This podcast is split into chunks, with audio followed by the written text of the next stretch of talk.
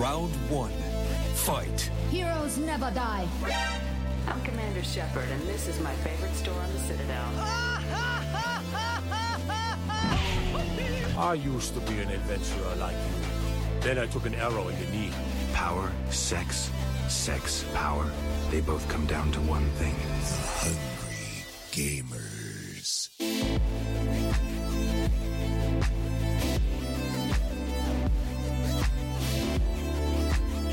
Hello, hello, hello, and welcome, boys and girls, to the 105th episode of the Hungry Gamers podcast, a show where a small contingent of Australians talk a whole lot of video games and a whole lot more nonsense.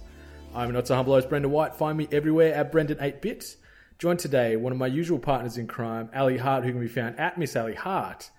And joining us for the first time in a more formal capacity, Jono Pech, who can be found at Jono himself. He's the host of Putting in Work. He is the author of The Spy and the Maven, rated 5 out of 5 stars on Amazon hmm. and available for the low, low price of under $17 Australian. He's also the co-host of Split Screen, which is part of Generation Play. Welcome, you pair of sexy legends, to the Hungry Gamers 105 episode. How you doing? I'm well. I'm well. With oh. after that intro, I don't know what to say. Thank you so much for having me. I, I feel so small.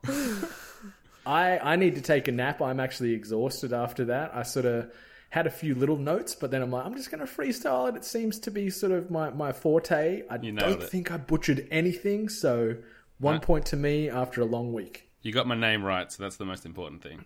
Hmm. Is, is there That's any true. unusual pronunciations of of your word of your name? Sorry, Of that my you've word. heard over the years of your word. Oh yeah, like every time I talk to an American, pretty much Jono, Jono? Jo- like Jonah. I get sometimes, and you know, they, they don't know the name. It's like they don't recognize it as a name over there. It's it's like a a new thing. It's like if you go to a, a new country and the indigenous names, you have no idea how to pronounce them. Mm-hmm. But everyone there, they're like, oh, it's like you, get, you go to New Zealand or like America, and the, the Indian and the Maori names, they're like, obviously that's how you say it. But Yeah, I, I certainly blame Trump for this. Um, he's no doubt to blame for the bastardization of your your sacred name. You know, names Oh, are thank you. power, and the fact that they don't take the time to uh, work that out before opening their uneducated mouths is just a shame. So shame on you, Americans. Get it right, Jono Pech. that's it. I was going to say the middle name, but I don't know it, and I didn't want to make it up because a middle name is key. You can share it now if you'd like, though. Uh, it's Andrew. It's Andrew. Hey. It's a it's a nice Hebrew middle name. But uh, I have to say, on on behalf of the listeners, which I am one dedicated listener of this show, is Salim okay? Because it's been a few weeks. I don't want anyone tuning in disappointed that he's not here again. He's okay, right? Um, as I think as good as he can be. Um, Ally and I He's down and- on and- some bad spaghetti. Yeah, he's still still moping about because of that spaghetti. um, yeah, no, I'm he's, gonna he's get in doing trouble good. bringing Like, that up again. Yeah, we uh we we united the the trio on Monday evening for a, a nice dinner in uh in Sydney. Um, He looked nice. He looked sprightly. He was well dressed. Um, probably too well dressed for us actually. So maybe that's the reason he's mixing and you know grease and palms of some some high rollers these days. And you just forgot it about the humble beginnings here at the Hungry Gamers. So dream, He's off being Don Draper. Mm. yeah. Yeah. Well, Cigarettes. At least with Salim away, I'm replacing his like voice register on this show because you know NATO. He's a great addition to the show, but you know, he's he's a bit more high pitched, and I can kind of mm-hmm. bring that Salim baritone hopefully to the Hungry Gamers. Keep the keep the the vibrations similar at least. Just, just I putting you love on that the NATO spot. brings the high pitch, not me. You know it's true. It- I know it's, it's true. it's very true. NATO's like a a hairless Pokemon. Um, he is he's something something A very Raichu, unique. even. Stripperino or something they might call him over there in WA. Who knows? Um, Scarfazord. Who knows? But um, No, if, if he was a Pokemon, his name would be stuff like that because Pokemon always say then their own name, and he always he always says and stuff like that. Either that or Hungry Jacks. yeah, that is Oh, phenomenal. Um, Yeah, I'd, I'd love to get us all actually redrawn and cast as Pokemon characters. Maybe that's the next endeavor to uh, to jump on. But um, I digress. Uh, we are here for the 105th time. Um, Jono, thank you for taking time out of your busy schedule. As I led in with, you are doing a whole host of things. Um, Any anything you wanted to talk about in greater detail here before we sort of dive down our usual rabbit hole of an agenda, or do you want to just uh, tell us about what you've been playing? The Yeah, floor is yours, good sir. I- I guess I would just say listen to putting in work if you're not already, because I feel like it's been really good lately. On a, I'm on a pretty hot streak with some guests, which is great. I had Andrea Rene from What's Good Games last week, and uh, Anthony Ingruber this week, which was one of my more favorite interviews that I've done. And he's the voice of the Joker in, in Telltale's Batman, which was an amazing performance. I really, I think it's up there with some of the best Joker performances.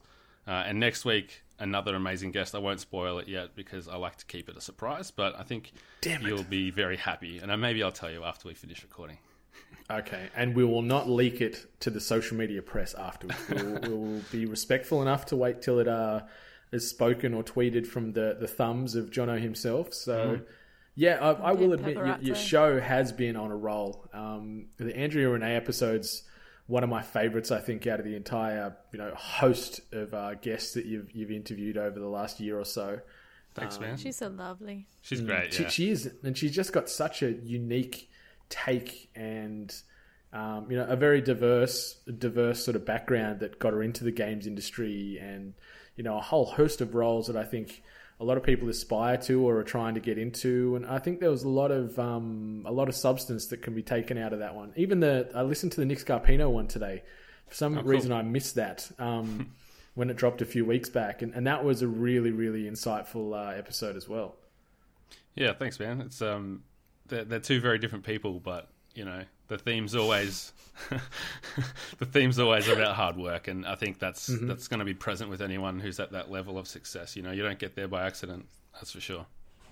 Have you? I got to ask because the more I listen to the show and sort of dial in, especially if I'm not sort of distracted, and I'm just sort of giving it, you know, hundred percent um, attention. The amount of times that your guests use the term "putting in work," have you been grabbing and like collecting all those sound bites to do like a massive, big sort of bumper reel of them?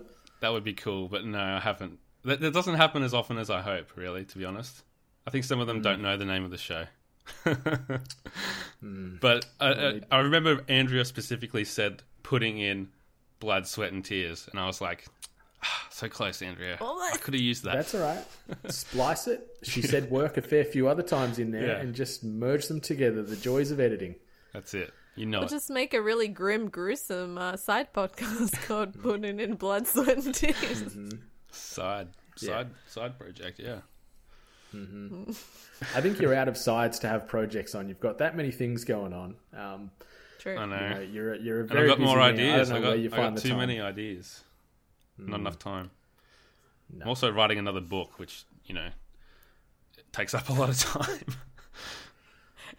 I, I don't. guy. I don't know how you look so sprightly, considering probably the lack of sleep that you regularly run off because of all these bloody side projects and real life and, and the partner and everything else included. Like I, I, I, you know, get a good ten hours on a good day sometimes, and I still look like a warmed up turd. Like it's I'm like a yeah. I'm, I'm a seven hour a night guy, consistently. Mm. That's, that's all I need. I got Yeah. the Ten hours. I got the joy of the Lord inside my heart, and that just keeps me going. Mm, see, I've got, I, I usually get about five to six hours, and I wake up and I function well, but I just look like ass. Um, so it's sort of the trade off. Like I've I've got this sort of low voltage power consumption going on that just hums me along through the day, but I just look like a beaten favorite. But we mm. get there. We You get, store some energy inside your beard. It's like a, a source mm-hmm. of, of power. I think that yeah, keeps you going A couple of nine day. nine volt ones in there, and it's sort of like this um, almost like taste buds in there, so I can sort of like move around and it jolts me like you do it on your tongue. I never tried that. Which I don't that. recommend doing. It sucks. Yeah, I was always too scared to try that. It's not good. It's not good. But So you what know you- what is good, people? What have you guys been playing? You ruined my segue. I was going to lead right into that with it. You know what is good, This people? is what happens when you have two Playing hosts. video games. Sorry, I just naturally like try and move things along.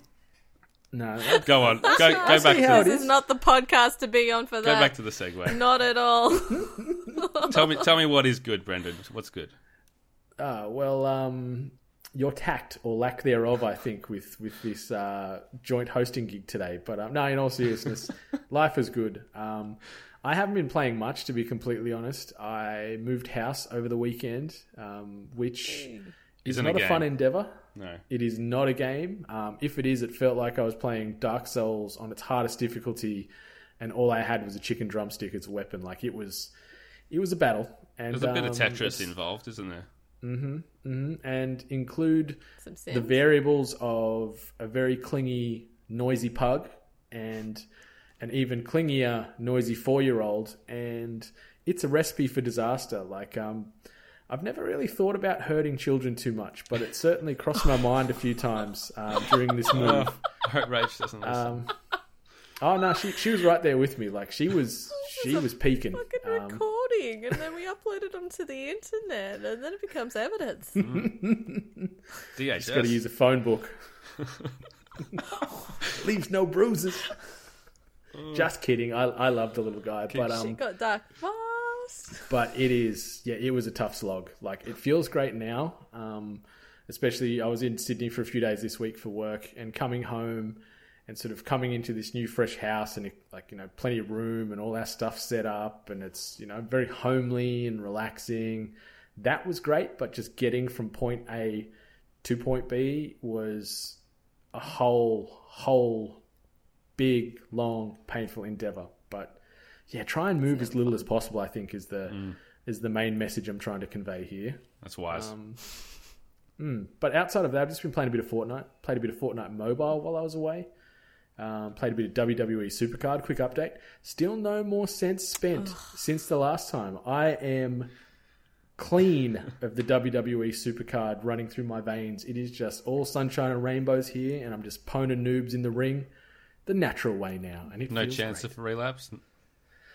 No, no, Un- unless like some I guess super mega awesome card that you can only get maybe. But at this stage, my uh, my super card deck is pretty impressive. Who's your best guy? Um, it is now Roman Reigns. It used to be Samoa Joe, but I've um, combined two really powerful Roman Reigns and leveled them up, and now he's my strongest guy. Yeah. Believe that. This sounds like like the NBA. Is it similar to the NBA 2K card game that comes out every year? Yeah, yeah, okay. very similar to that. Yeah, Okay, I never spent money on that, but I did spend many, many, many hours on it for a couple of years. Mm-hmm. yeah. So, and it, it's you know, it's it's not the best game in the world, obviously, as far as smartphone games go, but like. It's just a good distraction because you don't have to give it its complete attention. Like you can sort of just be sitting there tapping away. Yeah. Oh, yeah, what's going on? And then talking. Like it's just a good time killer in between things. Definitely, great toilet, Great toilet game. great game. So, what about yourselves, Jono? What have you been playing? I've been playing a little bit. Uh, I've did a review for Generation Play for Tacoma, the PS4 version or the port, which was uh, pretty cool. I enjoyed that. I don't know if you guys had a chance to play it on PC or I don't know if it was on Xbox, but it came out last year in August, and that's the the Gone Home uh, guys, Fullbright, Steve Gaynor, mm-hmm. and um, yeah, really enjoyed it. It's a it's a great kind of more controlled linear story than Gone Home. It's not as widespread. Like you don't have to piece things together quite as much, which depending on, mm-hmm. on what you felt about Gone Home is neither good nor bad. I think in, in and of itself. But yeah, really cool environment and just the way that you can recreate the stories through the fast forward and, and rewind of the. It's kind of like a, a new way of doing audio diaries, which is pretty cool. Mm. Um, yeah, because they do the, the like the AR. Like, um, I don't know what the device is called that she uses. In I haven't finished Tacoma still. I've only played it for maybe an hour or so, and actually played it on the Xbox. Funnily Oh, enough, yeah. it, I think it dropped simultaneously when they Yeah. ported it for the PlayStation 4 as well. Um, Okay. but yeah, I need to finish it. Uh, Gone Home was great, and so and I was enjoying where I got to with Tacoma, but I'm still so early in the piece. Yeah, it's only probably t- two or three hours with if you don't muck around too much. So you're probably a fair way into it. Um, But a- apart from that, I, I started playing Reverie today, which is I don't know if you know about this game. It's an indie from New Zealand, made by four guys. It looks like kind of like it's like Pokemon style graphics, the original one, but in color, and it's got some of those Earthbound vibes.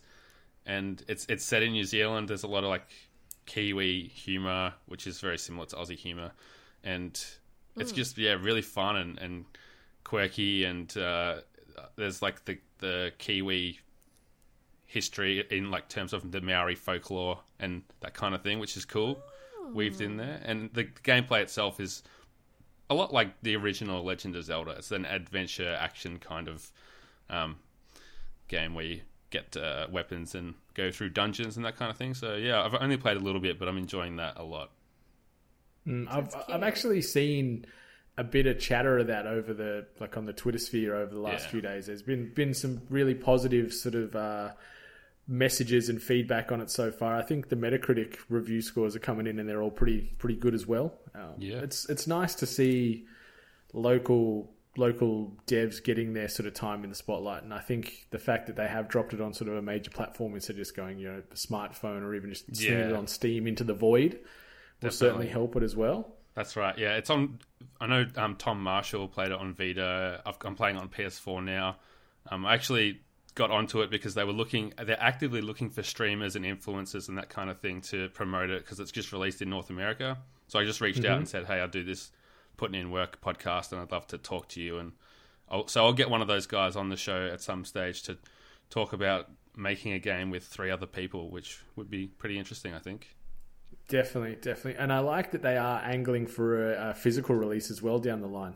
Um, Yeah. which, which I think is pretty cool. They want to do like some physical, um, you know, goodies attached to it, like um, maps and soundtracks and things, uh, which is pretty cool. I, I if- like it. So, um, if you get onto their, their Twitter, it's Rainbright, I think it's called B R I T E, and they're actively getting into Twitch streams of the game and chatting with the people playing it, like without telling them that they're the devs, which is pretty funny. That's awesome. Uh, Yeah. That way, you're going to get like they're going to get genuine, honest, constructive criticism and feedback.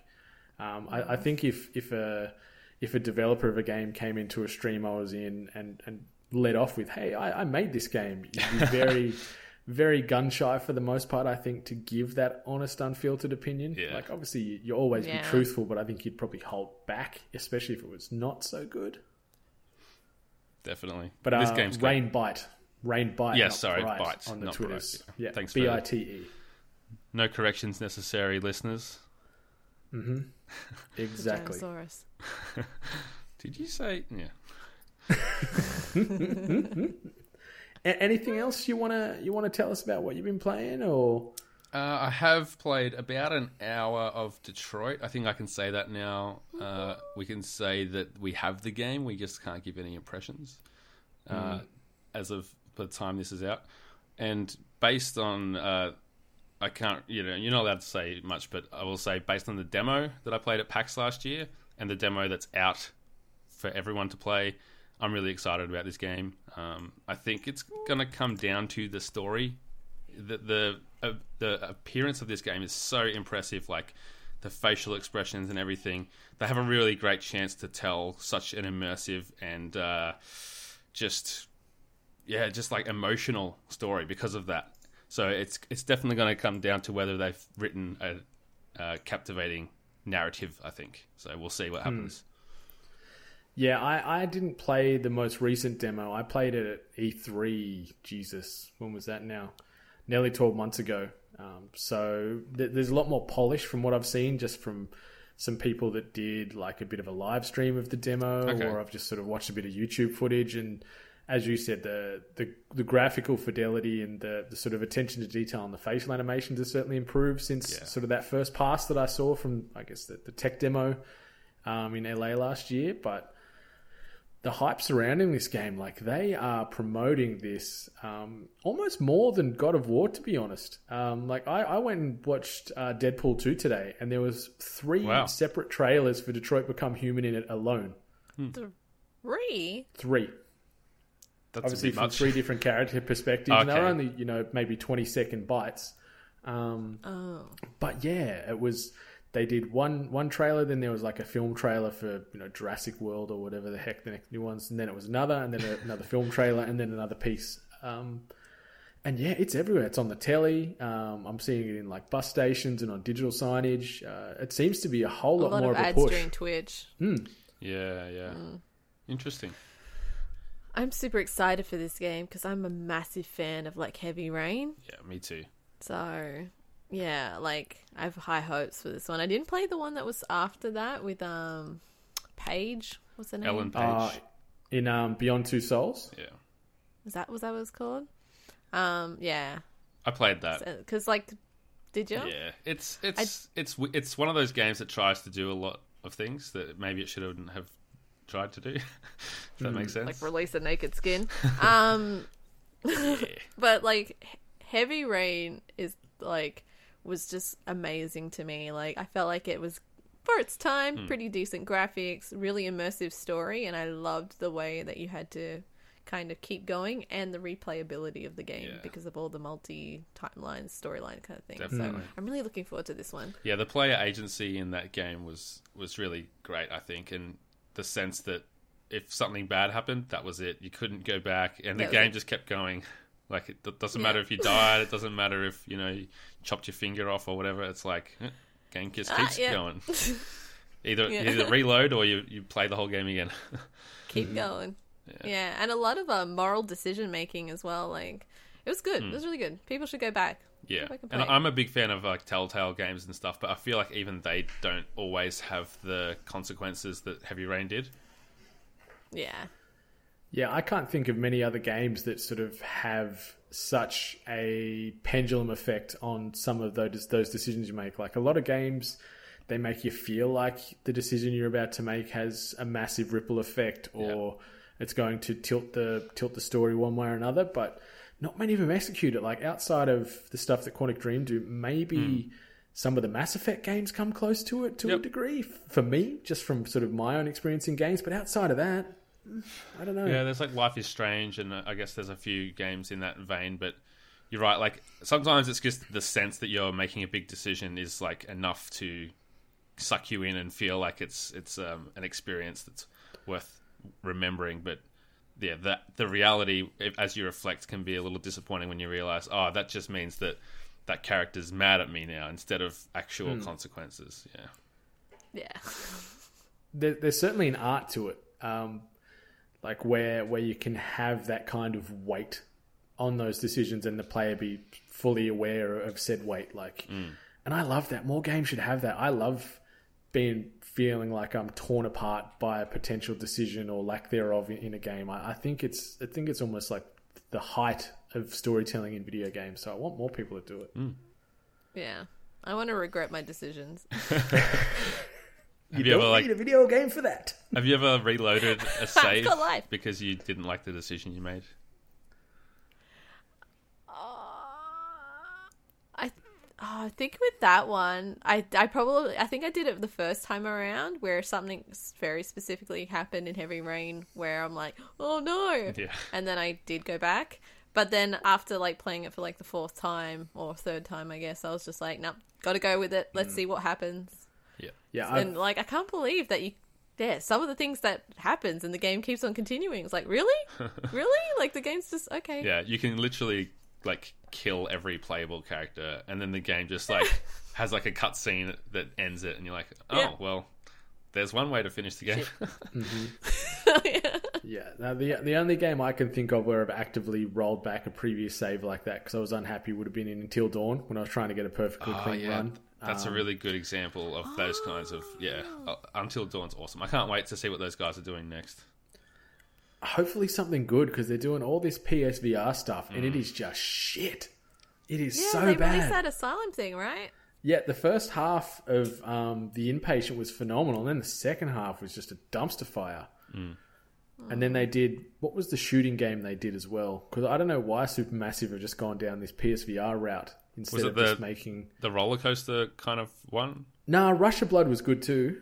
Um, it was after the inpatient or around the same time. I don't know, but it was it was very bad. Just just make Until Dawn sequels Yeah, and prequels I- forever. I'd be fine please. with I'd be fine with them just doing Until Dawn two, completely different story, Mm-hmm. but the same concept, and come up with something new.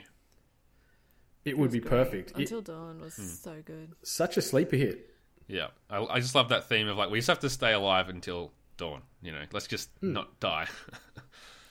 But I also loved that when they threw in that concept of being able to see possible, Uh, like, yeah, scenarios. you know, futures. Yeah. Yeah. And I also, and I'm a big fan of like hidden movie kind of horror where like, you know, you find pieces of movies and stuff like that. And then they had that sequence where it was that story unfolding about those creatures, The Wendigo, the Winnebos. Yeah. Win- Winnebagos. Winnebagos, the big recreational vehicles. yeah. Yeah. Yeah, more games like that. yeah, let's see. Yeah. Until Dawn is such an underrated game. It's it's one of the best games on PlayStation, um, or at least on the PlayStation Four. Still for me, I love it so much. Yeah, it's one of the only PlayStation exclusives I can think of that's not similar to everything else, like the third third person action adventure. You know, which is, is my favorite type of game, probably. So I'm not complaining, but yeah, Yeah, yeah, they've definitely got a, a pretty set formula, and Until Dawn definitely bucks that trend. It's working. Moving on to you, Ally, and bucking trends. I see there's no Minecraft listed here this week. You've been playing something new. Yeah, well, newish. Um, I was playing this game. It's called Emily's is Away too. Oh Um, my gosh, They they released Emily's Away um some years back, I think it was, and I think it was even a free game. It was like you know donate if you feel so kind, but um I think it was three you know, three was or four free. years ago. Yeah, and the whole the whole concept is is that it's just an AIM. So, or is it meant to be AOL? M- I think it's meant to be AOL, AOL. Yeah. Or MSN Messenger Um, for the Aussies the here. we didn't yeah. because we didn't really get into AOL, did we? For instant messaging. I did. Really, I was in AOL chat. Yeah, so that was very familiar. you just to want to be. American, don't you? always, always. Uh, where's my gun? Um, so I actually I never got to play the first one. Bren's gone. Um, I never got to play the first one. I actually watched the Kind of Funny Boys play it. Best person to play it too, which was Tim Gettys. Um, and I loved how like true to the time it was, like, and exactly like all the little elements that it brought up. So I thought, okay, Emily is away too. I'll buy it and I'll play it, and I won't watch anything beforehand. And gosh, it just it just encapsulates high school perfectly for me, and it hit too close to home sometimes, Oh, like man. really, really too close to home, like like some of the like conversations like obviously not talking about going to college because hey this girl is uneducated. Um but like but just like the kind of conversations and like things that were like issues and like how you'd have your profile and there'd be song lyrics in it and then maybe like a little quote that's like a message to someone out there and Real like sub- subliminal kind of like, you know, it, it's it's Yeah. like I hope they notice this. yeah like you know this is like you've got this like little song lyric in there it's like i hope that person knows that that's about them and and it's just yeah it's cute so you just you're pretty much in like a just a chat interface um and you're talking to well two specific people this time so you've got you have got emily again but you've also got a girl called evelyn now i don't know if i played the game wrong but I only spoke to those two. There's other people that are um in the sidebar that looks like options, but I only ever spoke to Emily and Evelyn. Um and like I I think I'd make a great boyfriend. um it took me a while to realize that I was a guy. Um I I'm, I'm assuming I'm pretty certain I was a guy. So but um yeah, I may have lied to one of them saying what my favorite music style was because it's technically technically not a lie. I do like pop punk and I do like alternative. Um, but uh, there's also a moment where it's like you're chatting to both girls at the same time, Ooh, and then it's got a timer on you on like how quickly you respond. And then, yeah, I, I was doing so well. And then, yeah, the timer kind of went out on Evelyn, and she goes, "Are you even there? Oh, why did I think you could trust you?" And I'm like, "Bitch, Damn. I was doing so well between tabs."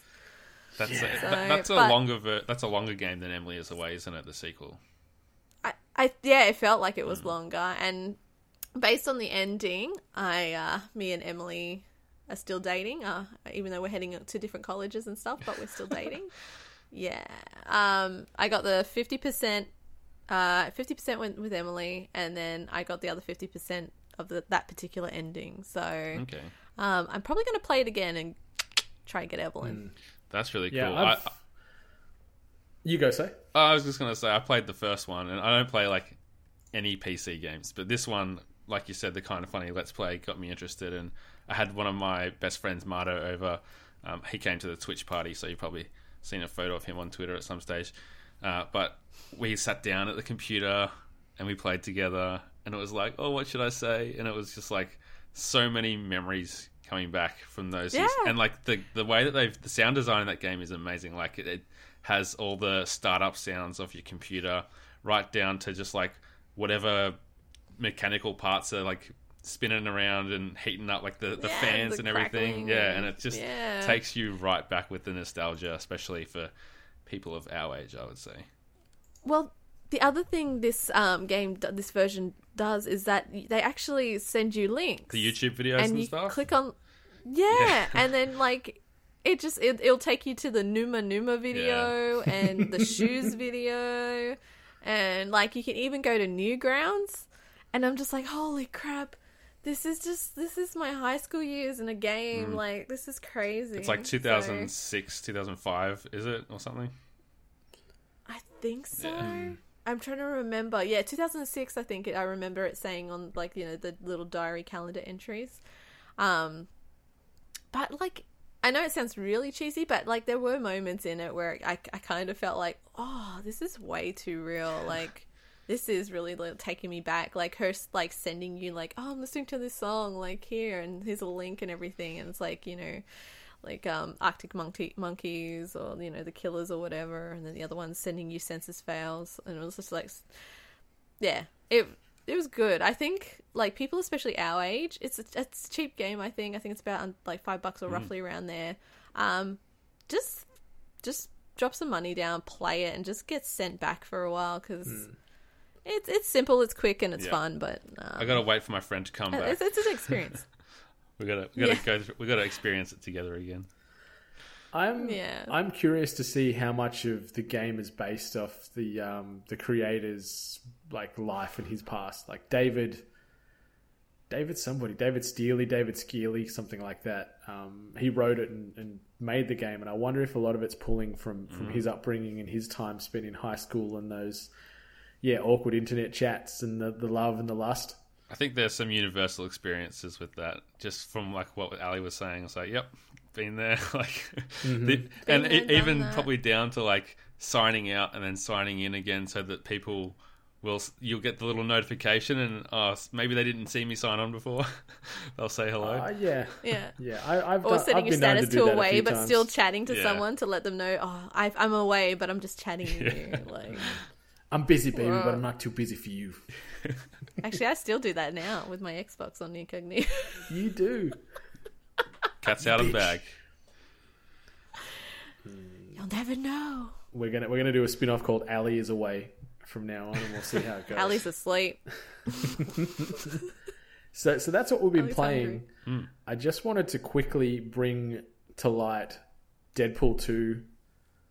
Go watch it immediately. Holy Jesus! It is so good. It's it's one of my favorite Marvel movies of all time. That's how good it is. Wow. Like it just everything the first one did great. I think the second one did even better.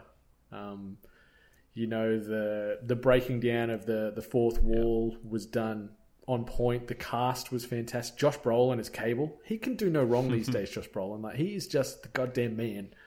Um, and yeah, just the jokes, the action, the set pieces, the story. Because truth be told, you know the original story didn't have a huge amount of weight behind it. Um, but this one, it feels like there's more to it, and it's yeah, it's, it's got it's actually got some pretty good messages sort of that they're weaving through there that um, they, they they sort of subtly push along through the entirety of the film. Um, yeah, it is so good. I think it's going to break more records than the first one Wow. did, um, just based off the hype from the first one. And my goodness, go watch it immediately. I, I can't say enough good things about it without spoiling things. So yeah, go I check have it some questions, but I'm going to limit myself to one question. How how Okay. did seeing Infinity War just a couple weeks ago, like with that in mind, did it change the way you watch this? Was it like a welcome, you know, levity after Infinity War, or was it was it like a bit of a juxtaposition? Yeah, um, yeah, it was definitely definitely a big juxtaposition between the two. Um, you know, just not only on tone, but obviously severity, and but even just little things like it's not a spoiler, but like Deadpool ta- like has a has a shot at Cable and calls him Thanos in a scene, and it's just like little things like that. Like it is just so self aware. It is not funny. Like it is so good, um, and just like you, you're laughing.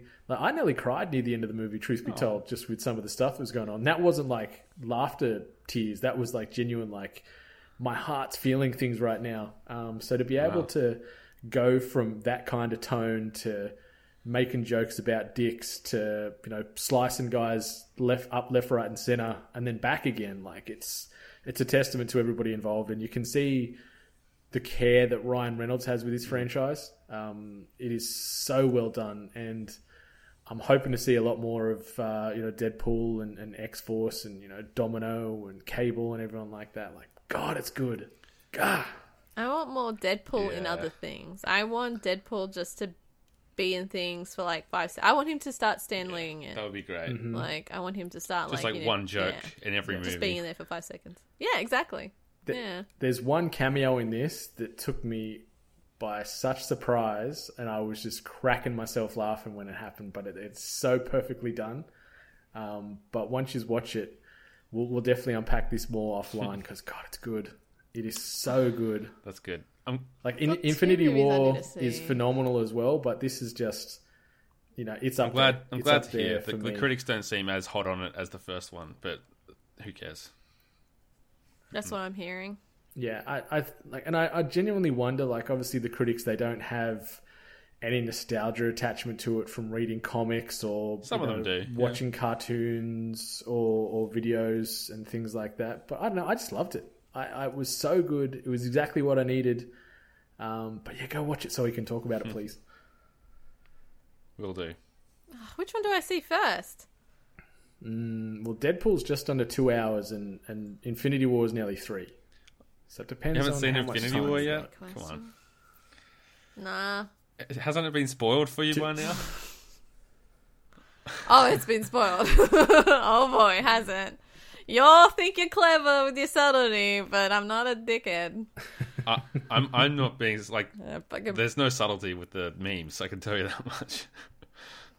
no, not at I don't think all. anyone. I, I think mm. everyone just decided at some point everyone's seen this by now, so let's spoil the crap out of it. They were wrong. um, I have just no Yeah, major sure. investment into it, to be honest with Yeah, you. so I'm because you're a DC okay. girl. Yeah. Anyway, anyway, shall we? Life is hard for me. Shall we move on to the uh, meat in the episode here on 105? Let's do it. This week's This week's news headlines. News headline bites or entrees. I don't know, but I'll cut that in somehow. I gotta get Chuck Fresh to do something up. okay, so with our uh, our news headline entrees, I guess, or snack bites as we're calling them for uh, for now, uh, we've got a whole slew of things that have happened this week. Uh, we won't deep dive into them all. Uh, feel free to interject, throw opinions when I go through these. Say nothing if you've got nothing to add, or just give me some hot takes. You know how we roll around here. So the first one, uh, Rare Sea of Thieves private crew option is now available courtesy of patch 1.0.7.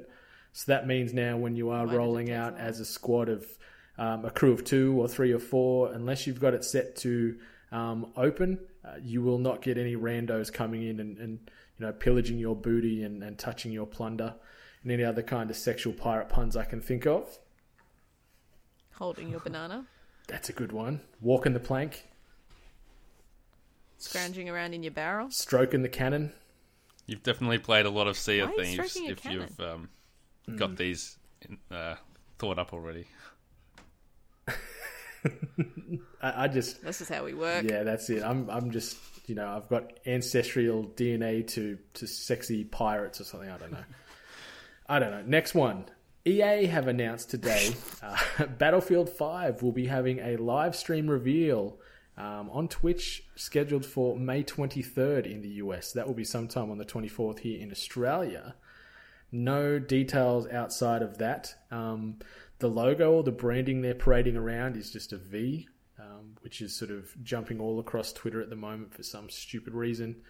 We don't know is it going to be current day warfare, um, you know, past wars again, or future warfare. Who knows? Um, they would be smart to do more stuff like Battlefield One because it was a very, very, very good game. Yeah, they need to get their branding straight. I think they've they've bungled it. Yeah. Like from Battlefield One to Battlefield Five, if that's what the V is implying, it's kind of like slow up.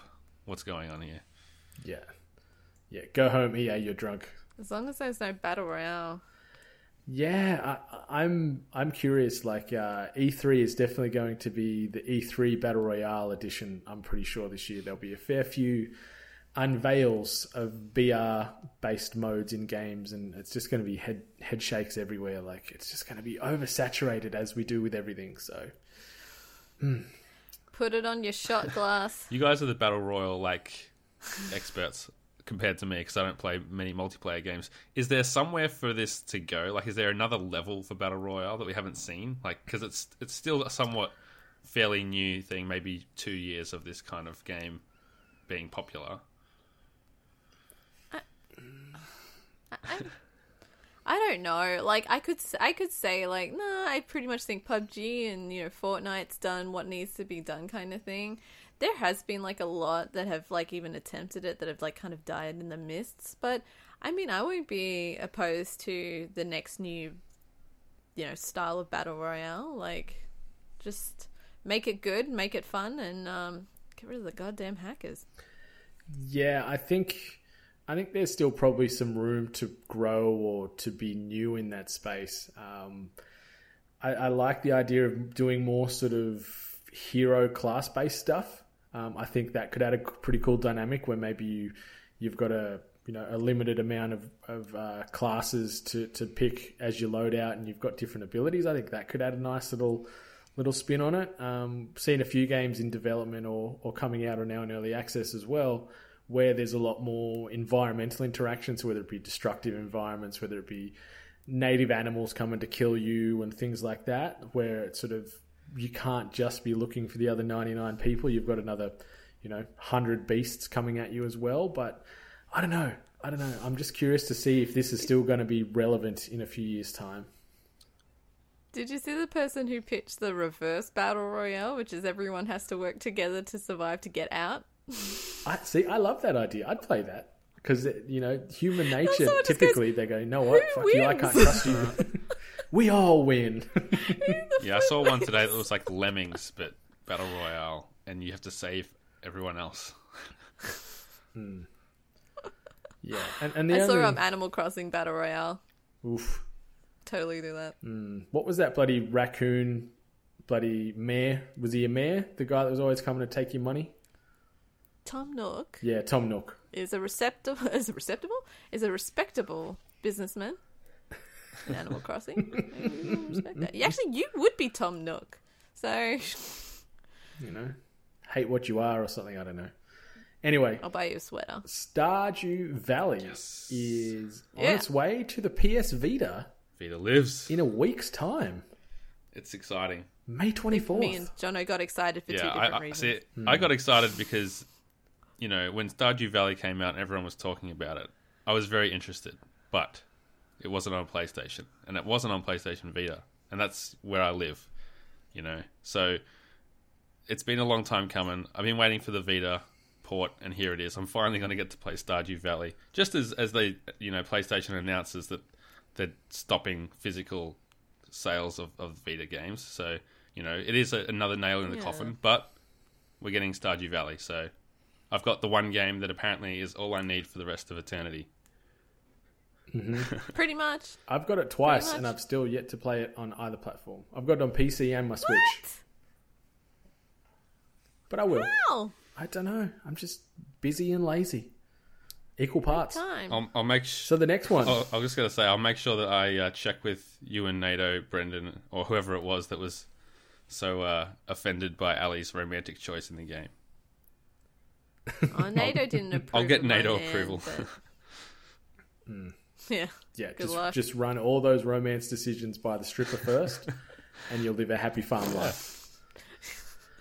What could go wrong? Hmm. A life that isn't too happy is probably for the staff at Deep Silver copping all kinds of grief because, uh, to no one's surprise in the entire goddamn universe, Thanos included, Shenmue 3 has been delayed until sometime in 2019, until it's then delayed till probably 2020. Look, is it Shenmue or Shenmue? I've heard both from all kinds of different sources. I've only heard Me too. Shenmue. I only hear Mui. From... I've never heard Shenmue ever. It's just, it's just how we say it when we're from the country, all right? Us wholesome folk, we say mooey. Mate, Shenmue. Oh man, That was like Go last take week. him What down were to you? Campo Santo. Yes, that's the oh, one. I love that. Yes, so it's, it's just that's what this franchise they get- is: delays, delays, delays. Do they get too much money? Is that the problem with these Kickstarters? I think when you have to be more ambitious than you set out to do. Hmm, but that's like it would not surprise me if they came out in a few more months and said, "Hey, we're gonna start a fresh Kickstarter now because we want to add more to the game or flesh out the world more or some nonsense like." Yeah. Because I remember it got funded within what twenty four or forty eight hours, but then afterwards they came out and and got Sony to give them more money mm. on top of the crowdfunding to get this game going. Yeah, the the guy Kick in the Suzuki, if that's his name, I remem- I remember reading that he said that to make it a true like open world game, they need ten million dollars, and they're they're at six point something or other. So that was in like a Reddit AMA or something. So he's he's put it, he's already like laid the the groundwork to ask for more money or to say that they need more. But that was a, a couple of years ago now, so maybe that's uh, not the direction the game's headed. The Noive. But we know what direction id Software and Avalanche Studios are headed. And that is via way of a sequel to Rage, which uh, has been leaked, rumored this week, subsequently announced. And they had not only a reveal trailer, but then a gameplay trailer dropped this week.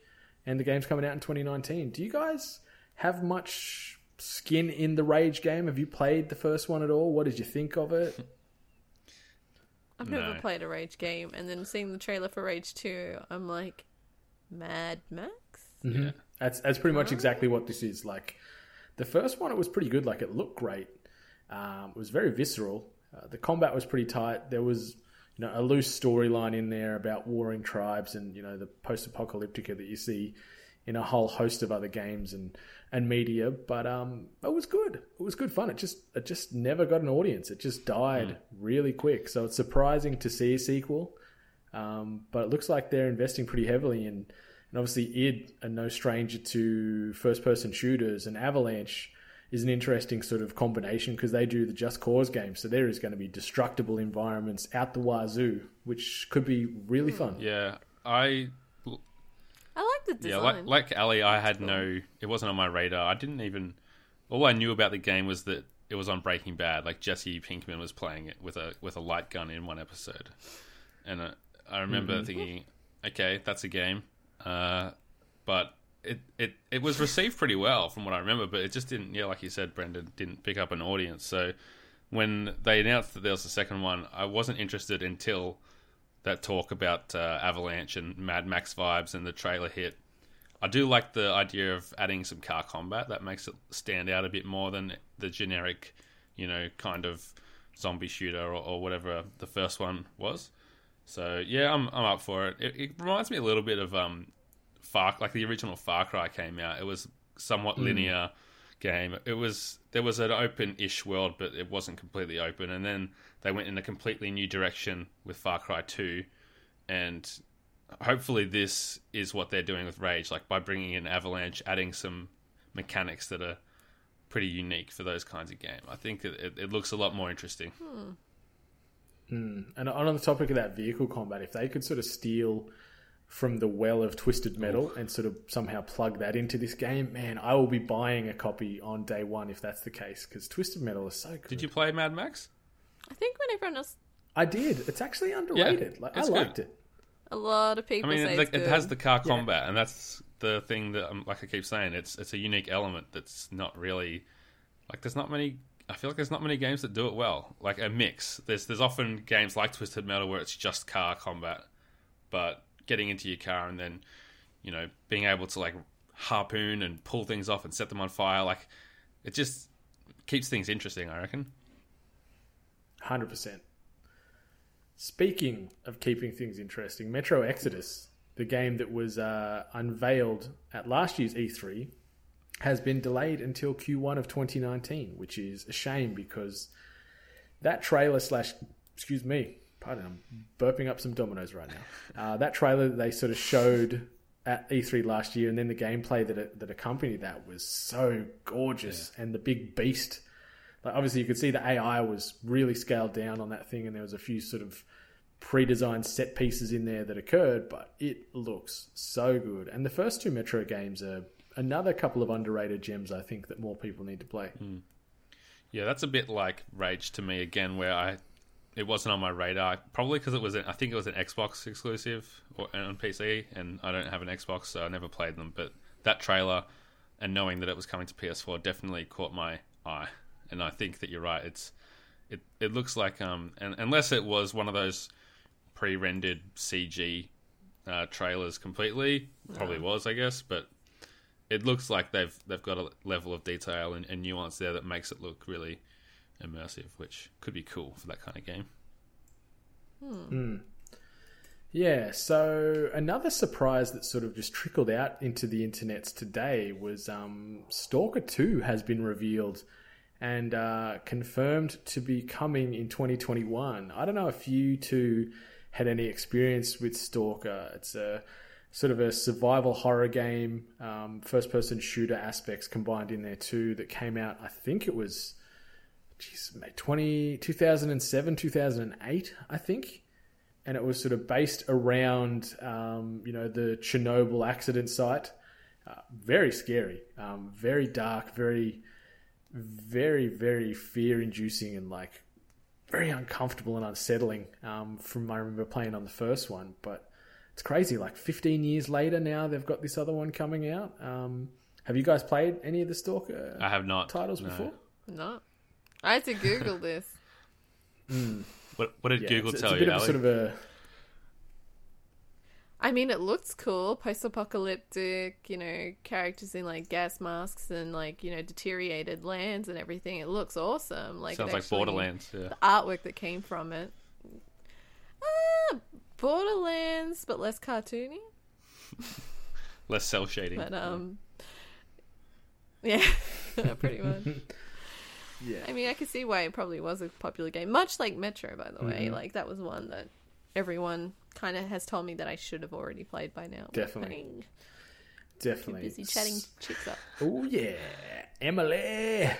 Anyway, so we've got two more little news bites here. The last or second last one, Twitch is now letting you filter PUBG streams by players left alive in current game. So if you want to sort of just see where the hotness is, where that final zone and all that you know tense tree peak encounter is going on, you can you can do that now. Um, I hope they do this with sort of more games. I think that's a really cool way to potentially get viewers into streams, even if you are maybe a smaller streamer. Where if you are maybe down to that final zone, I think it could get you a few more eyes on the prize. Why though? I don't understand this to be honest with you. Like like why would you ever just want to watch the final bit when like I, I I enjoy watching something from start to finish and I don't mind watching streamers when they start at like, you know, they die earlier on. It's it's about the adventure, it's about the build up, it's about the the work put into it. So or put in work if you would say. Um uh but yeah, I don't understand why you would just keep on jumping to streams on the last yard. I, I think it's maybe just a reflection of society. Yeah. You know, obviously, to, to probably broad stroke this, it's like it's this Tinder culture where you've got one two seconds to make an impression, then you, you're getting you know swiped. Yes, I'd like to know more, or no, I wouldn't. Um, it's like that. I think it's what they just want this instant gratification. They want this instant. Give me, give me all the hotness. Give me the explosions, the tense moments where. And yes, Ally, I do agree when you do land in, it is pretty hairy. Um, you know, being the first one to try and grab that gun or the other person shooting at you with said gun, it's intense. But I think people just want those highlight reel finishes. Yeah.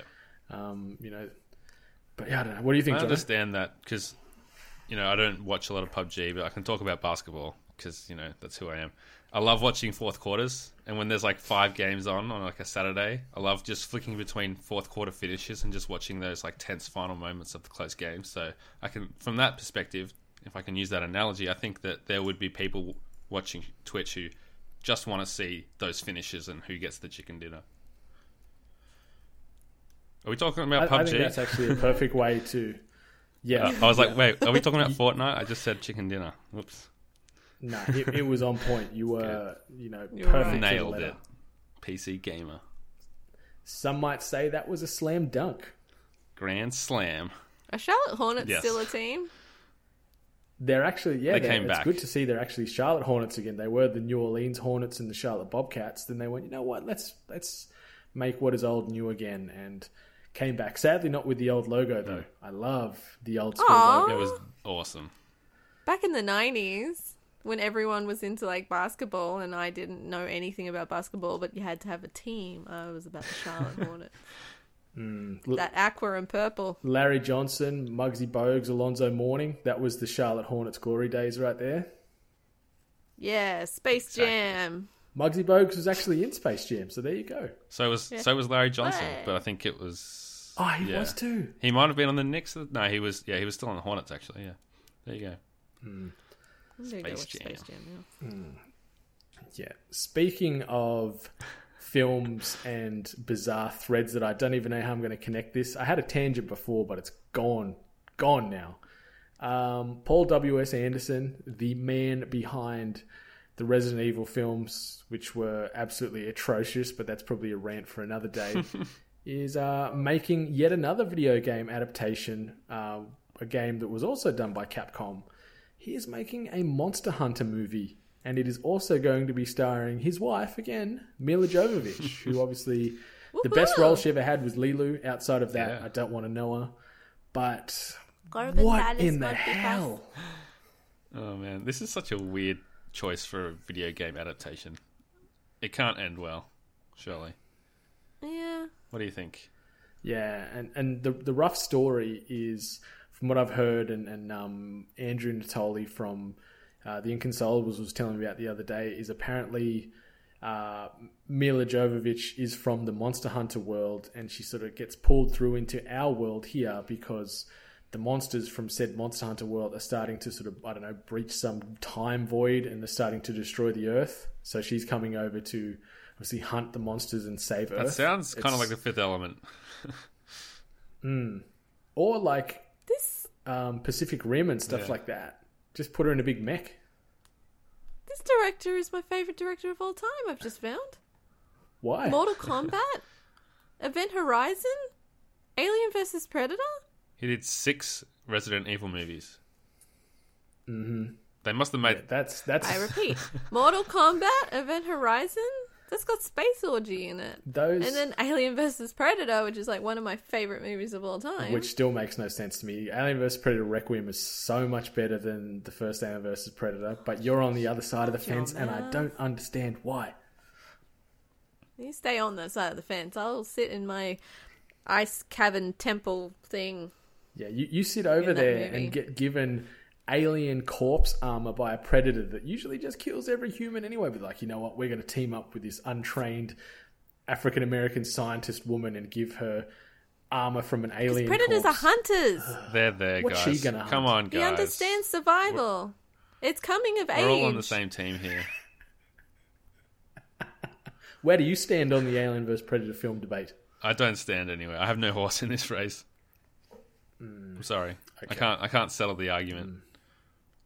That's I fair. stand on the side of fair. Space Jam. I, I stand there too. fair. Actually, I accept we all that. stand. I think there we can be together, so united that's and okay. say that Yeah. Space Jam's where it's at. Yeah. Yeah. yeah, best alien movie of all. I didn't even say no. that without laughing. No, it it is a fantastic film though, and I'm still kind of terrified about the sequel. They're still trying to get off Mm. the ground. No, leave it. Space Jam leave on. PS1. I played that game a lot. It was great. Yeah. On on a Just random remember collecting Tarzos. One one last question I want to throw to you both before we move into the main course of the uh, gaming news discussion today is who is your favorite Warner Brothers character? Marvin the Martian. Like Looney Tunes? Are we Yeah. talking cartoons? Yeah, yeah. Yeah, Marvin the Martian. Oh, Marvin the Martian, Wile E. Coyote. I'm thinking hard about this because it's a tough one. Foghorn Leghorn This has is been my really life. great, but I said, yeah, now more. he's he's the original I said- Kratos. I say, boy. But yeah, I don't know. There- There's so many good ones. Taz is always good. I don't know. Yeah. Don't make me pick, Yeah. man. It's too hard. Taz, and then a very close second by Marvin the Martian and Wile E. Coyote were my three always. So Copycat. yeah, I know. I was worried you were going to get in first and take them. I might say Daffy. but- Actually, I'm changing my vote to Daffy. It's a classic. Okay, that's fair. Hey, have you noticed that like they've really started getting rid of certain characters like your um whatever happened to Yosemite Sam? I have Racist. no idea. I haven't watched like He voted he for had Trump. guns? Nah, if if anything, he was probably promoted to feature act. He probably bumped Bug, Bug, Bugs Bunny off with the gun rights and stuff these days. You know, he's pro. I don't know Then we figured out Pepe Le Pew was a rapist. Yeah, he was just a sex offender. Hmm.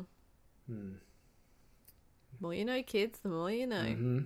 I love that there's so many undertones to cartoons that obviously children have no idea of yet the parents and even you know us us now or you know when we were teenagers and, and young adults you start to pick up hang on that is that's kind of creepy or that's wrong or that's not right. Yeah. intelligent writing. Or creepy i don't know. Okay so let's move on to the main course for today's episode. And uh, tonight we are going to be talking about cliff Bleszins- uh, and uh, his sort of journey through gaming which obviously has sadly ended um, this year, at least for the time being, uh, with the announced closure of Boss Key Productions.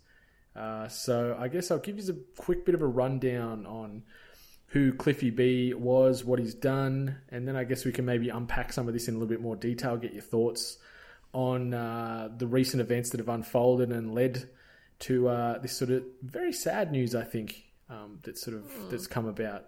So obviously, started in gaming at age 15, making a game called Palace of Deceit. Started working at Epic Games in 1992, and his first exposure to games at Epic was on Jazz Jackrabbit. Yes. Sneaky underrated game right there. To 1994, he began. Oh, no, you Oh, go. I, I was just going to say, I think of all the games that he's worked on, which you'll get through, Jazz Jackrabbit's probably the one that I played the most because I never had an Xbox. Really? So, shout out to Jazz Love Jazz Jackrabbit. Jackrabbit. So after after his work on Jazz Jackrabbit, and it's actually pretty pretty good commercial success. It was uh, Epic's most popular game in their stable for quite some time. Uh, funnily enough, uh, he began working on Unreal in 1994. That obviously spawned a couple of sequels. Unreal Tournament was another one, which is worth mentioning Yes. Moved into a creative consultant role on Rune, and then uh, started lead as lead developer for Gears of War. Uh, but it was actually originally going to be titled Unreal Warfare and start out um, set in that Unreal universe and uh, the Unreal universe as well. So it's interesting that they were trying to just tack on to that existing success that they had with the Unreal franchise. Obviously, the first Gears of War game was released in 2006 on the Xbox 360. It's actually the highest rated game on Metacritic for the franchise with a 94. Uh, and it is also one of the highest selling franchises in Microsoft's history. Uh, I think they've generated over $1 billion for this franchise collectively uh, from now, and the most recent figures were from 2016 or something like that. So, yeah, he certainly left a left a good mark there. Uh, left Epic after 20 years in 2002 and uh, quote unquote retired from the industry for around 12 years. Came back in 2014 with Boss Key Productions, which he actually co founded with Arjan Brousse from Epic as well. Uh, they had a staff of 65 at the studio. Their first release under Boss Key was Lawbreakers, which was obviously the arena hero shooter, which failed pretty badly. Um, tailing off the back of Lawbreakers, they pivoted to try and grab onto the Battle Royale hotness with Radical Heights. It did not manage to capture an audience, even though it was only out for probably the last six to eight weeks. And on the back of that, um, Arjan Brousse left Boss Key and returned to Epic again. And uh, on May 14th, so a couple of days ago, uh, they announced the studio has officially closed its doors for good. So, yeah, it's it's it's a roller coaster.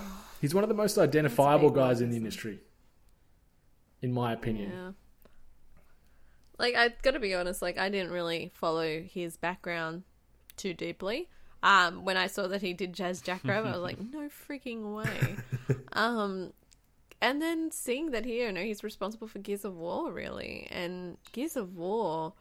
Fuck, I, I like I remember playing that on the Xbox and just how like the graphics, the the gameplay, and then obviously having the what was the chainsaw gun called? Was it The Lancer. No. Yeah, the Lancer. Yeah. Okay. And then just like having like I remember there was a lot of talk about it as well. Like, oh, you can shoot someone, but then you can like rip into a chainsaw and then just slice them Mm-hmm. in half, and just doing that like in game and how intense it was, and ah, like Gears of War was definitely um just groundbreaking. I think, especially for the time.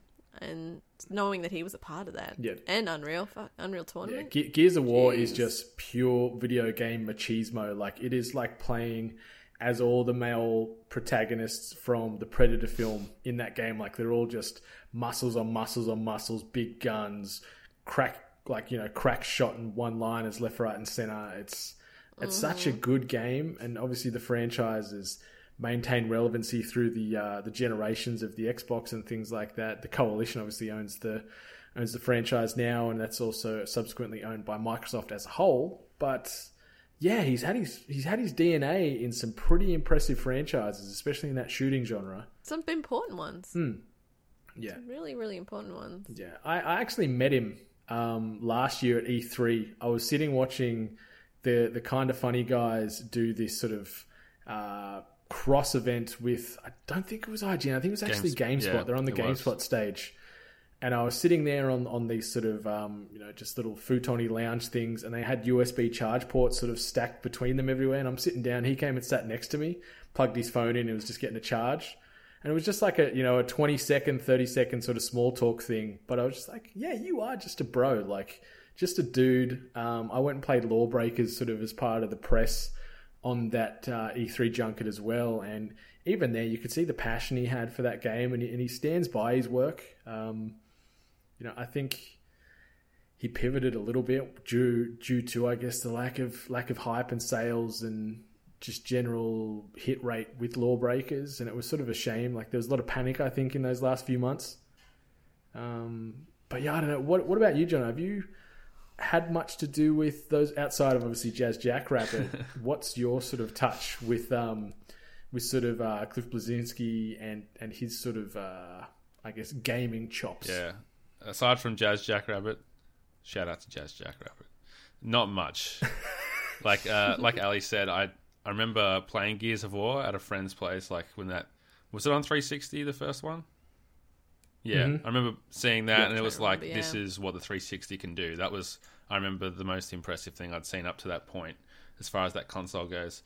And I also remember, like, just the perspective of that game, like being a third-person game, but a closer, like, more tight shot. It kind of set a um, a style and an aesthetic for a gritty kind of third-person shooter to go ahead and having that melee combat that you mentioned too. I remember just yeah being um, finding that striking at the time, but as I said before, not having an Xbox, most of his games have lived on that platform, and I haven't played a lot of that stuff or PC. But yeah, just going through and seeing some of the response to this news uh, is interesting because there's a, a, a mix between kind of people mourning the loss of a, a I guess not that he's dead or completely retired or anything, but uh, yeah, the loss of a, a great mind and a great creator in this space. But there's also a lot of haters out there that are kind of saying, um, he's arrogant and he's kind of this is what he gets for thinking that he, you know, knows better than others or whatever it might be. Uh, and to that, I don't know. Maybe there might be some stuff in there. I don't know him that well to to know whether it's true or not. But I think it's is. I don't. I want to ask you guys. I want to flip this around as uh, you know, the interviewer that I am. Uh, do you think that the the closure of this studio is the result of his past games not doing as well as they could have, or the games that he's tried to pitch to studios not being taken up on their merits? Or do you think that, that the reluctance of people to give him funding is because of those past games failures? Because he, he you're probably going to get to this, Brendan, but he's just leaked a whole lot of these concepts and stuff and mm-hmm. some really interesting artwork and ideas for games. And he's been very open with all this stuff, which is great to see from a dev. You don't get to look behind the curtain that often. But yeah, what do you think is the reason that it's come to this? I'll lead over to you first, Ally, and, and see what you think, and then I'll I'll jump in as well.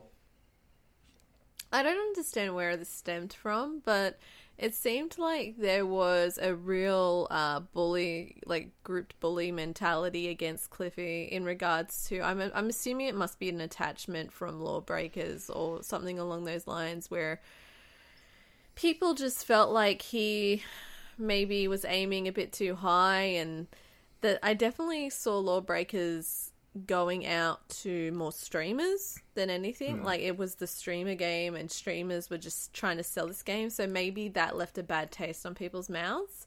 And then when it became kind of like a joke about how bad Lawbreakers went, and the fact that he decided that his next follow up was going to be a battle royale, mm. and like I don't like I don't know much about when it comes into like you know video game development and all the all the you know inner workings of that, uh, especially when it comes to timing. But dropping that you know battle royale, especially when Fortnite was at its prime, like Fortnite was all the hype, and like throwing your hat in the ring, people maybe did interpret it as being a bit mm. too cocky. Um, and then it was just this it's just like there's this now there's just this bully mentality that kind of grew in the sense that just picking on cliffy b is the thing to do. Mm. it's like that's what you do.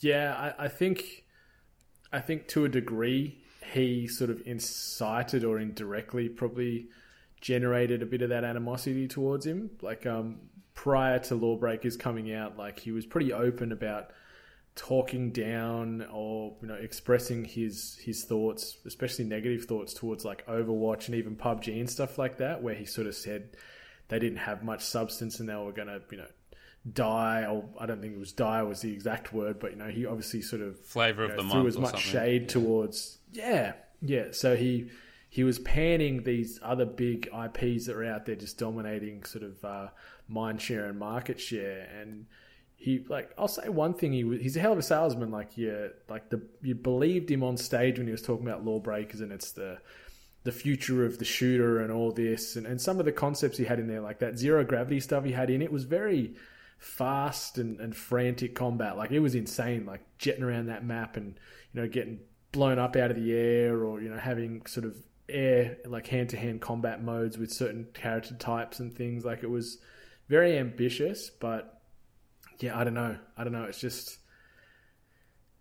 yeah, it was. I think it was maybe too ambitious. Like um, maybe if you led off with Radical Heights, funnily enough, I think maybe if that was the first like flagship title that they brought out under under Boss Key as opposed to Lawbreakers, it probably would have given them a bit more of a steadier foundation. But like uh, Radical Heights, you could see it was a last ditch roll of the dice. Um, he just, or like the studio, I guess, as a whole, sat down and thought, what can we do to try and keep this keep this studio afloat here? And they they tacked on the back of of the battle royale hype, and the game was very, very, very undercooked. Like it was a glorified tech demo. Like there were the the lack of textures that were loading into that game from the outset of a match all the way through to the end. It was it was pretty jokeable um, or laughable. Um, jokeable, I don't even think it's a word, but it is now. Um, yeah, it was very underdone, and obviously they were probably just trying to do that to get some funding to keep keep everybody employed and, and maybe find that next step or pivot to that next title. But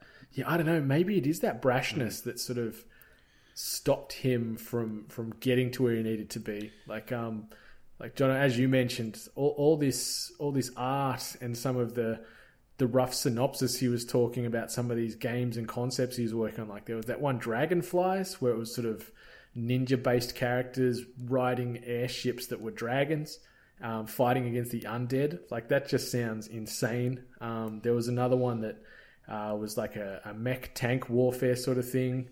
Um, where um, you're you're riding on dog walkers, which was a destructive ordinance on the ground. Like it was terrible, terrible verbiage. But um, yeah, like you look at the art and um, some of the pictures he was working on, like he was trying to get into VR, uh, as well as a whole host of other titles that uh, probably are going to get trickled out uh, over the coming weeks. Um, Donuts was another one he was talking on, which was a um, a game where you're riding in a tube, so it's sort of like a a Mario Kart esque type of game where you're racing on tubes across a track, and you can um, was it ginger ale? I think was the the pickup weird, item, yeah. and you can shake it up to create it a weapon, but you can also drink it to give you like a speed boost as well. Like it, it sounds like a Steam all game. These crazy, yeah, but yeah, yeah, yeah. He had his him, him and his team had had their fingers in you know many pies and many potential avenues, but mm. he also said that like on average, some of these games he was pitching for like forty million dollars to try and get some of these games off the ground, which is you know tying back to Shenmue or Shenmue, as the cool kids call it. You know, uh, they they mentioned that they need needed ten million dollars, and that sounds like a lot more of an ambitious game than some of these he was trying to develop. Yeah. So maybe he's maybe his accounting was just not in check as well. Like his expectations were just so far out of the ordinary that a lot of the um, you know backers just said, "No, you're, you're insane, mate." Yeah, it's interesting. Like, Yeah. I think it shows how hard it is to get games made and funded because, you know, this is just one person telling us, you know, he's on his way out before he shuts the door. He's like, here's all the ideas I had. Here's how creative genius I am, you know. Um, but yeah, I wonder how many stories there are like this that we just haven't heard, or like how many games Kojima pitched and they said, no, you can't do that, or people like that. And it just yeah shows you how quickly things can change from having all these ideas to keep things going to suddenly oh we just have to close up shop now and uh, I, I, did see something that was really interesting on twitter and it was an exchange between uh, one of their devs and a fan what was the last game that they were working on that, that, that released Radical yeah, Heights. so Radical Heights. Um, so the the person tweeted him like uh, to one of the lead developers. They said, "Can you please add a girl character so I can look pretty? I hate looking like a middle aged man with awful hair. Haha." And this dev wrote, "She's in progress. No ETA quite yet." And then this is two days ago, mind you. And then the next tweet was, "Well, scratch that. No female ever." So this is like the one of the lead creative devs on in on this studio. He didn't even know this was coming, and all of a sudden the studio's just closed. Like it makes you like realize how chaotic this uh, industry can be sometimes. That's terrifying. I feel bad for all, like developers, well, you know, creators and everyone that works in the gaming industry in that aspect. I, I wonder how much of that is due to sort of um, the maybe the the management style that they may have had. Like, obviously, I'm just spitballing, but maybe because that gate those two titles were taking such a hit, obviously they they sort of announced that Lawbreakers was was getting support ended, you know, imminently, and then um, then they just did the the announcement with Radical Heights in the studio. I wonder if that was just because you know he was taking you know such a beating emotionally that he just went, you know what, fuck it, I'm not going to sort of liaise with anyone else. I'm done, and then just sent those tweets out, and you know, turned the you know turned the servers off or whatever he did, and just sort of went like you know threw his toys out of the cot. Pulled out the plug. Took his ball and went home. Yeah. It is, yeah. It's interesting because like Lawbreakers was received really well. Like the the critics seem to enjoy that, uh, even though it didn't pick up an audience. So it just kind of makes you go, hmm. Like again, it's hard to to make it. I don't know how big that studio was, but it, maybe it, it's when you're between an indie and a triple A, in that you have to like ask people for money. It's a hard space to be in. They, they were pretty sizable. Like they had 65 people working Yeah. there, so it's it's not a small studio by any means. So yeah, that's that's a lot of talented people now out on the street. Um, no doubt, a lot of them will get picked up, but you know we wish them all the best. But yeah, it's just it's just so hard. I think for these ambitious like upstarts that are trying to slightly reimagine a, a tried and tested genre to find their footing. Like Evolve's another one that comes to mind. I think that game was fantastic, but it just couldn't find the player base either. And then it went to free to play. I don't know if the servers are still active or supported now. If if so, you know, power to um, to Turtle Rock. I think was the studio behind that. But it was a it was a great title as well. But it just it just died very very quickly as well. Yeah. I don't know, like how, like kind of like what Jono said in regards to being in between AAA and indie.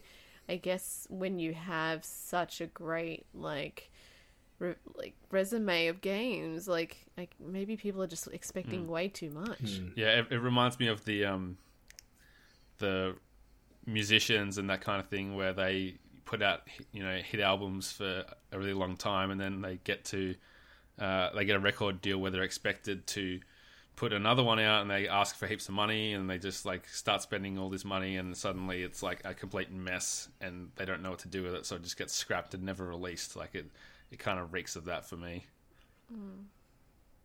Yeah.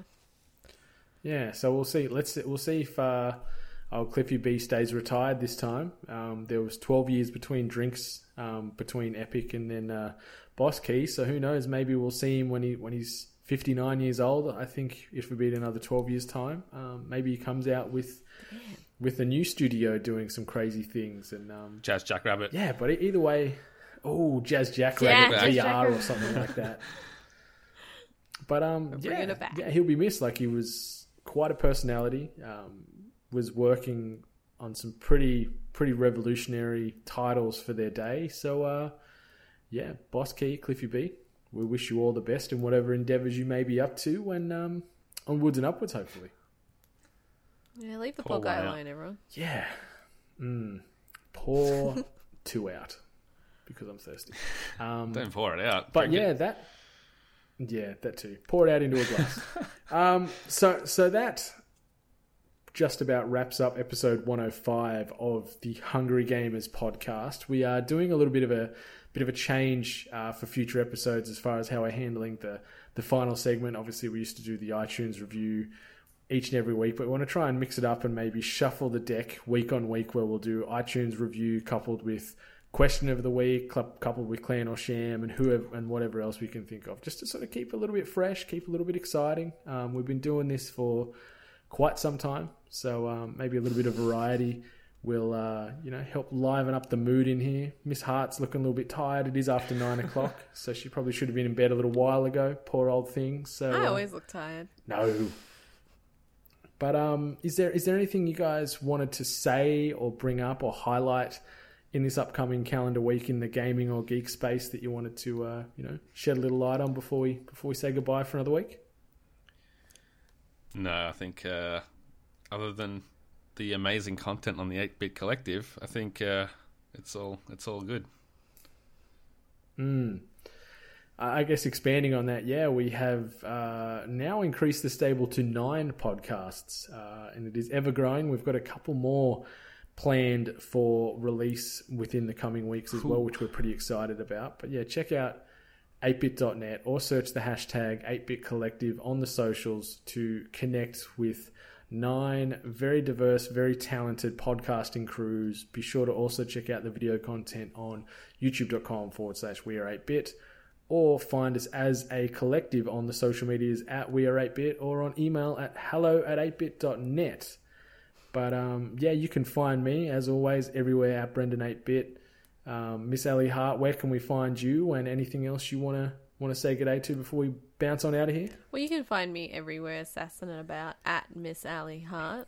Um, I just also want to give us credit. It's been a few, you know, episodes now, and none of us have talked about Destiny. Um, I'm going to probably warn you now that I finally found out that I did actually pay for that second DLC, so I will be participating. So get ready for Destiny talk. Strap in. I'm actually might Strap join you for a couple of hours of that between next episode. Yeah. Yeah, Jono, um, my man, thank you for filling in here and doing a better job than uh, the other two of us here combined. Um, screw you and your professionalism, but thank you for taking the time out of your busy schedule to join us here at the Remote Hungry HQ. Um, keep putting in that work, as some might Thank say. you. We're loving what you're doing. Uh, anything you want to say or, or plug again before we uh, move on out of here? Where can our listeners find Yeah, you, you can and find me on Twitter content? at Jono himself and anywhere else on the socials as well. Putting in work comes out every Thursday, so check that out. Hit me with an iTunes review once you've given one to the Hungry Gamers because they always go a really long way to helping the show. And uh, yeah, just be kind, I guess. And thanks to you guys for being kind and for rescheduling this so you could fit me in. I really appreciate it.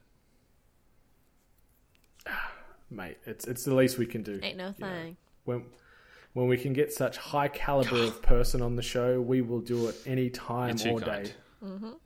I said be kind, but you're getting you're getting ridiculous now. Okay, all right. On that note, 8-Bit Nation, much love.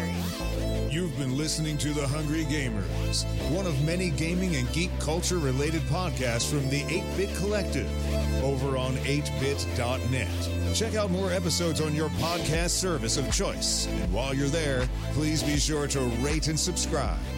Until next time, boys and girls, stay hungry.